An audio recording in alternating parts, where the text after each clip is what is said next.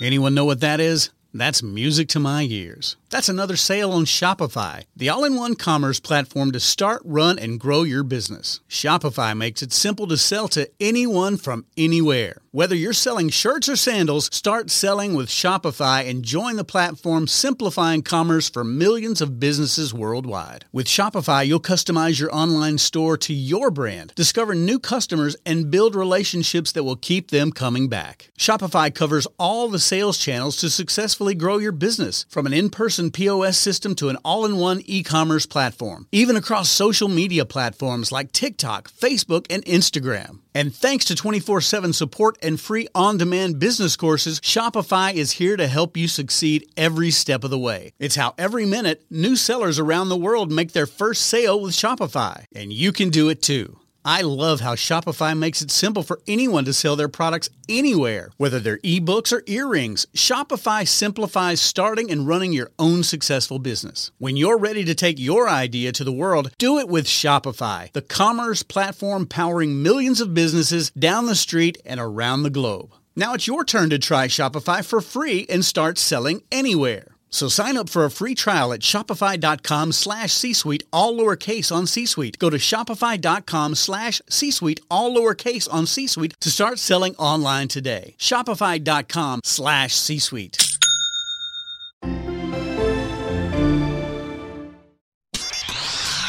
You are listening to the PGX for Pharmacists podcast, part of the Pharmacy Podcast Network. Pharmacogenomics is the study of how genes affect a person's response to drugs. This revolutionary science combines pharmacology and genomics to develop effective, safe medications and doses that will be tailored to a person's genetic makeup.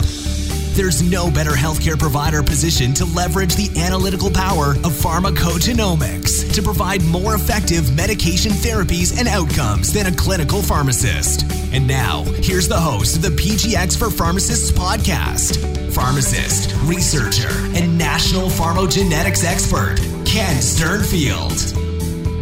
Good afternoon, Pharmacy Podcast listeners. My name is Ken Sternfeld, and this is PGX for Pharmacists a show where we try and change the DNA of our profession. I'm very excited to have a very special guest on today's show, Dr. Ebony Green, a friend and business associate who I've known, I guess, almost a year now.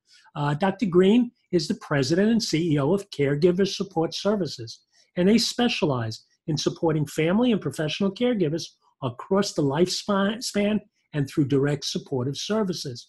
A wonderful service She's also an author of three books. One is called At the Heart of the Matter, and second is Caregiving in the New Millennium and Reflections from the Soul.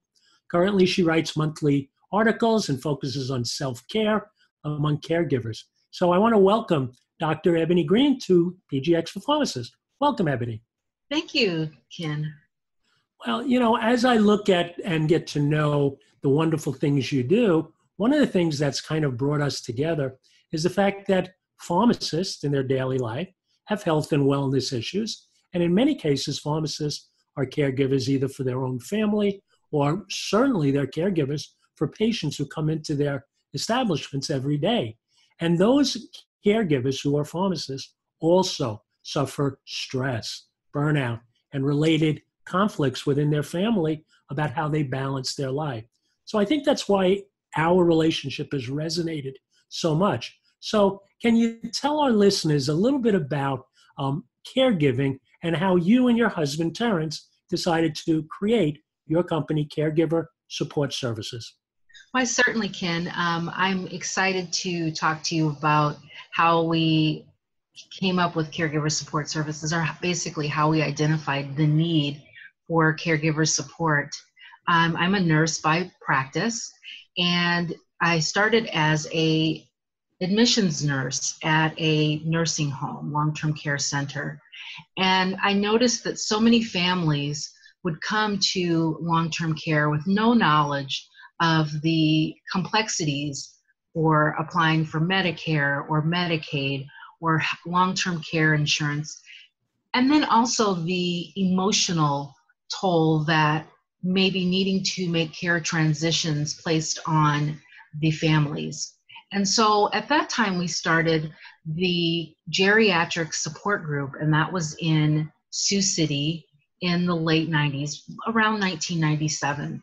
When I finished my graduate work, my husband and I relocated to his hometown of Omaha, Nebraska, and I did a needs assessment to see were there services for caregivers. There had been an organization called the Living Room Support Group, but it had not been active for many years. And so we formed a new board and we got busy with making sure there were products and services to support family and frontline caregivers. You know, every story has a personal touch.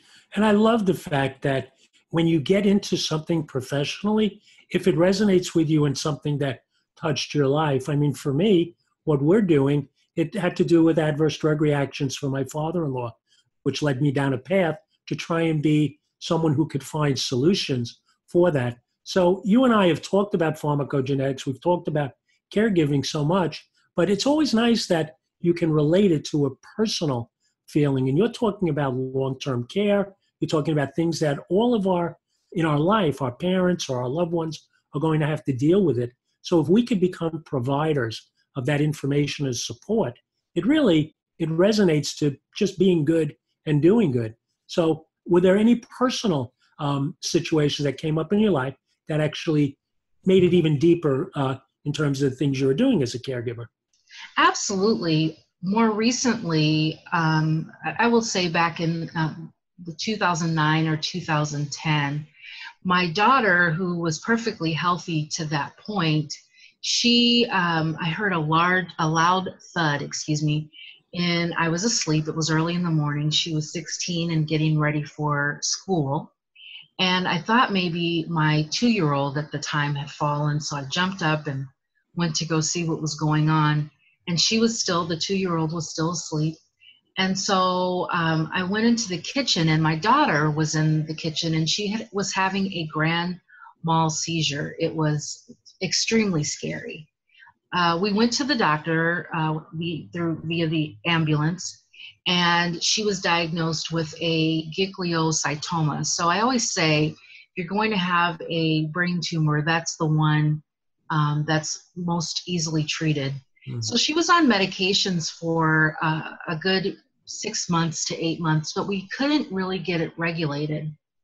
And uh, she ended up having an adverse uh, reaction to the medications. She was in the hospital for an, an entire week um, it was basically the Steven Johnson's syndrome that she um, acquired as a result of taking several medications that didn't um, properly work in, with her.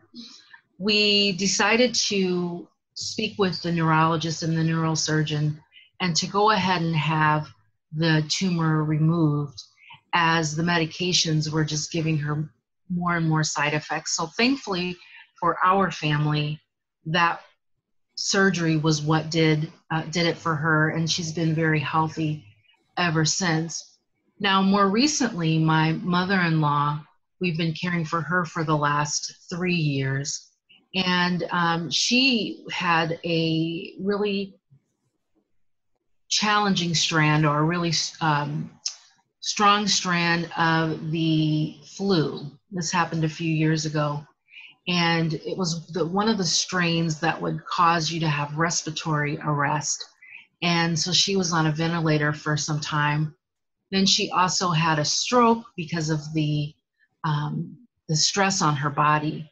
And so we've been working as a family to um, we worked as a family to transition her from hospital to uh, subacute hospital care to nursing home and finally home recently she she passed away in March.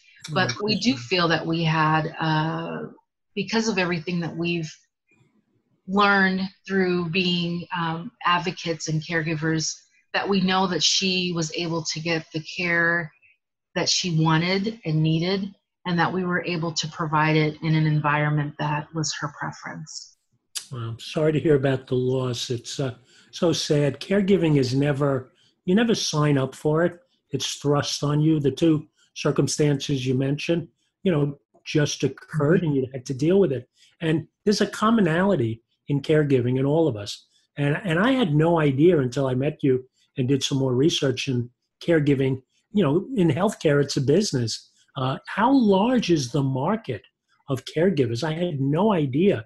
Uh, can you share some of the detail about how large the market and the professionalism of caregiving as a healthcare component? Absolutely. And one of the things I want to stress in our conversation is the fact that there um, are 56 million uh, caregivers, and I, I, would say, and that's in the United States. And I want to say that worldwide it's a couple of hundred million. And one of the things that I'm thinking proactively about right now is the fact that most of us who are in the medical profession, either as pharmacists or nurses or um, home health aides, we do experience family caregiving situations. And because we have that special um, knowledge of the healthcare system, generally our family members are going to come to us first out of the other family members because of our knowledge in the healthcare system. But the challenge with that is that we are seeing that we have a very large population on the horizons that are going to need some type of care. And and it doesn't always mean that you're doing the personal cares like we did with my mother-in-law. Maybe things like with my daughter, um, just safety, medication management, um, with our grandmother, uh, running errands. Those types of things are also considered caregiving duties and i think sometimes we only think of the personal care and not all the many things that are intertwined in the the role that we have as caregivers and my concern is that we need to strengthen the base we need to make sure individuals who are pharmacists who are nurses who are home health aides or nursing assistants that they have the support that they need to do their both their professional role but the knowledge also that they probably are going to experience more than one caregiving um, situation in their life. And we want to be there to make sure they they have the support that they need. Well you've shown that to me personally and professionally 10 times over. Uh, you invited me onto your uh, web website do a webinar of pharmacists as caregivers and with your permission we'll put that in the notes section so all our listeners can see. Because you are so right. We all have a life when we're not at the retail store or in a hospital or working for a living. And that life leads us to being caregivers. And um, I look forward to continuing the dialogue and the mission with you because you have a lot of exciting initiatives you're going to talk, hopefully, you'll talk about uh, in this podcast that we can come closer together as healthcare providers who are delivering caregiving services. It's so important. And I believe all pharmacists, personally and professionally, should take that attitude to be caregivers. So let's talk about some of those initiatives that Caregiver Support Services is about to embark on. Certainly. One of the things that I'm most excited about is, and I'll start with the um, Alzheimer's Foundation of America has uh, granted Caregiver Support Services a grant so that we can provide uh, up to $250 scholarships for families who may be taking care of a loved one with dementia or, Alzheimer's disease. And this is so that that family member can get uh, an eight hour shift covered so that they could go out and spend the day doing something for themselves.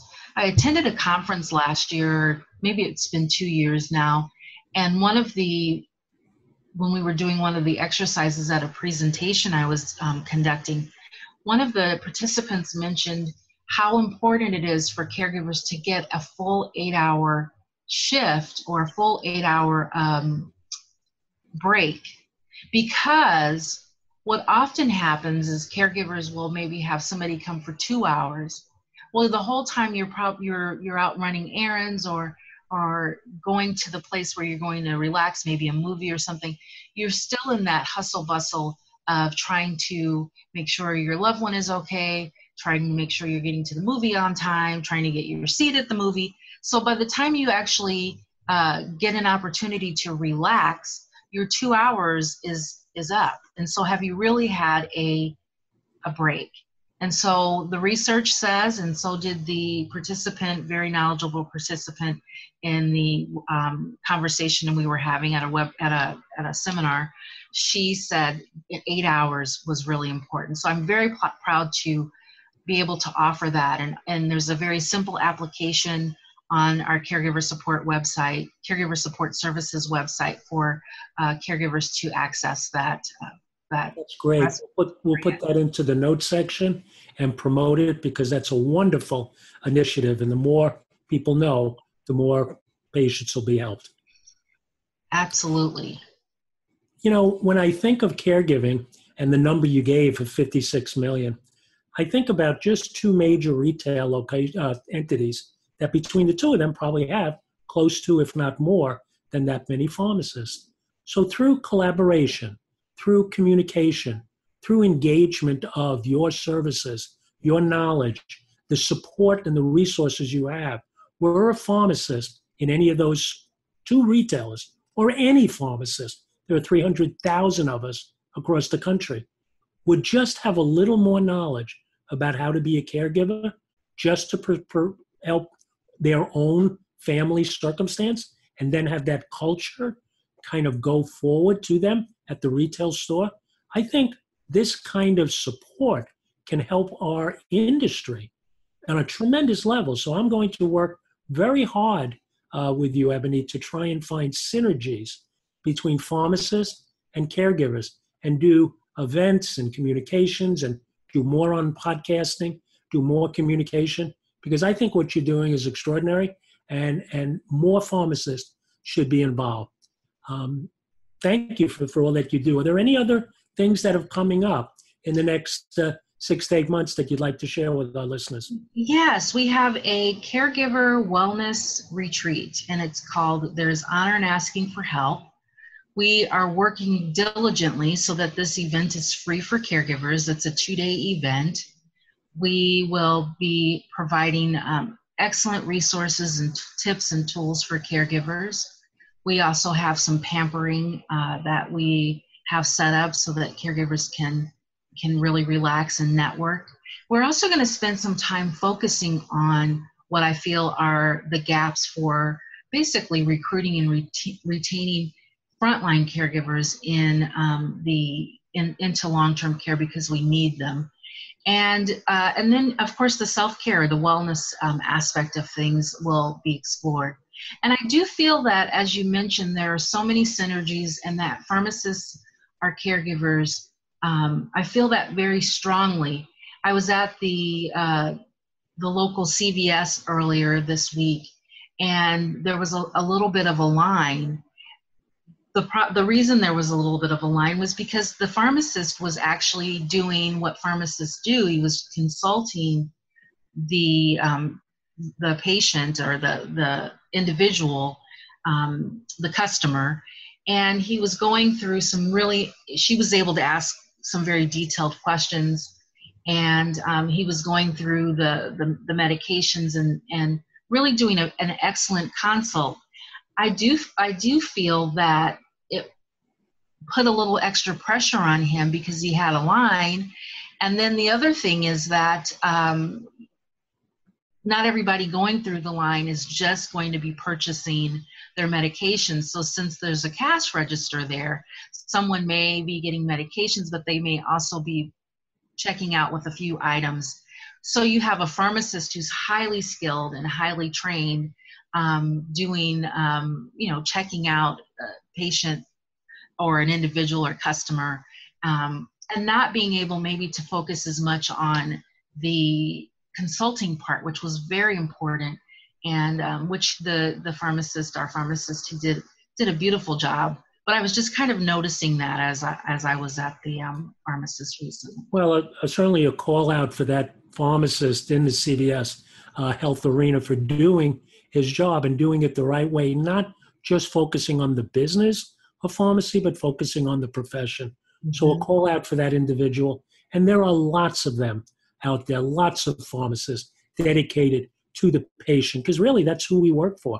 Doesn't matter what the badge says on our, you know, our lab coats or whatever, but it's about making sure that we can connect with the patient So let's do some things together, Ebony. Let's talk about how we could raise the bar for consultations. On the uh, webinar that I did with you, we offered free consultations to any of the caregivers. Just answer questions on their medication. It's not about sharing personal information. It's about having the ear and the attention of a trusted caregiver because pharmacists are trusted caregivers. So we're going to look to do more things, talk about adherence, taking the medication when you should take it. So important to the overall healthcare, and it leads to healthcare cost savings. People can't afford their medication. So our listeners are going to see a lot of things going on through the PGX for Pharmacists podcast and RxVIP because that's really what we do. We don't dispense any medication. All we do is consult, do the consultations and make sure that those patients are taking those medications the right way. So we're going to do a lot of things together, and I thank you for giving us the opportunity. How, Absolutely. how does a pharmacist become a caregiver? If you had to say to someone who said, you know, I, I, what you're talking about makes sense. How can I become a caregiver? How can I help my own loved ones? What would be the steps that you would guide that person? Well, I would probably I would probably make the assumption that number one, generally when we're providing care for someone, it is in an informal uh, manner. It is out of a sense of love that we do it, and so I would bet that that someone who is a pharmacist has a caring heart already, and that's the foundation. The second aspect I would think is is to definitely be open to learning experiences. So if you don't know, to make sure that you're asking the questions that you need so that you're getting the correct information about your loved one. The other thing I would suggest is as a new caregiver, we have a tool that we partnered with um, one of the international home care companies, and it is a uh, booklet called Right Conversations. And I would, it is a free booklet. Um, it can be downloaded on uh, the Caregiver Support Services website or on rightconversations.com. And it was something that I developed in um, consultation with Right at Home to make sure that families have the information that they need. Far too often, when there's a healthcare crisis, you don't necessarily know the wishes of your loved one, uh, the types of care that they may need um, the resources or other family members that you may need to get involved. And this booklet walks you right through that process. And the third thing I would think, I think I'm on three, would be to be open to self care and know that it's okay to say no when when needed. Um, sometimes what happens is our loved ones, once we're in the caring role, they're used to us doing everything you know, in an immediate time frame. Now, if it's an emergency, that's a totally different thing. But what I'm referring to is things that could wait until the next day or the next shopping trip where I could make a list so that I'm not feeling as though I am completely overwhelmed um, with both with probably working and also providing care. So those would be my three three fundamental things that I think caregivers would a new caregiver would really need to um, have access to and to acknowledge. And they're so simple and they make sense and they're easy to access. You mentioned the website, you know, caregiversupportservices.org is, is a plethora of support information, even for yourself as a pharmacist who needs a little caregiving yourself. You're having a tough time. You're having the ability that you need to take care of yourself we need to take care of ourselves so we can take care of others. So look at that so we can avoid burnout, so we can avoid not dealing with these family crises, that everything is a crisis. And one thing you said in your one, two, three approach, which is so important, is the conversation. Start the conversation. It has to start mm-hmm. somewhere.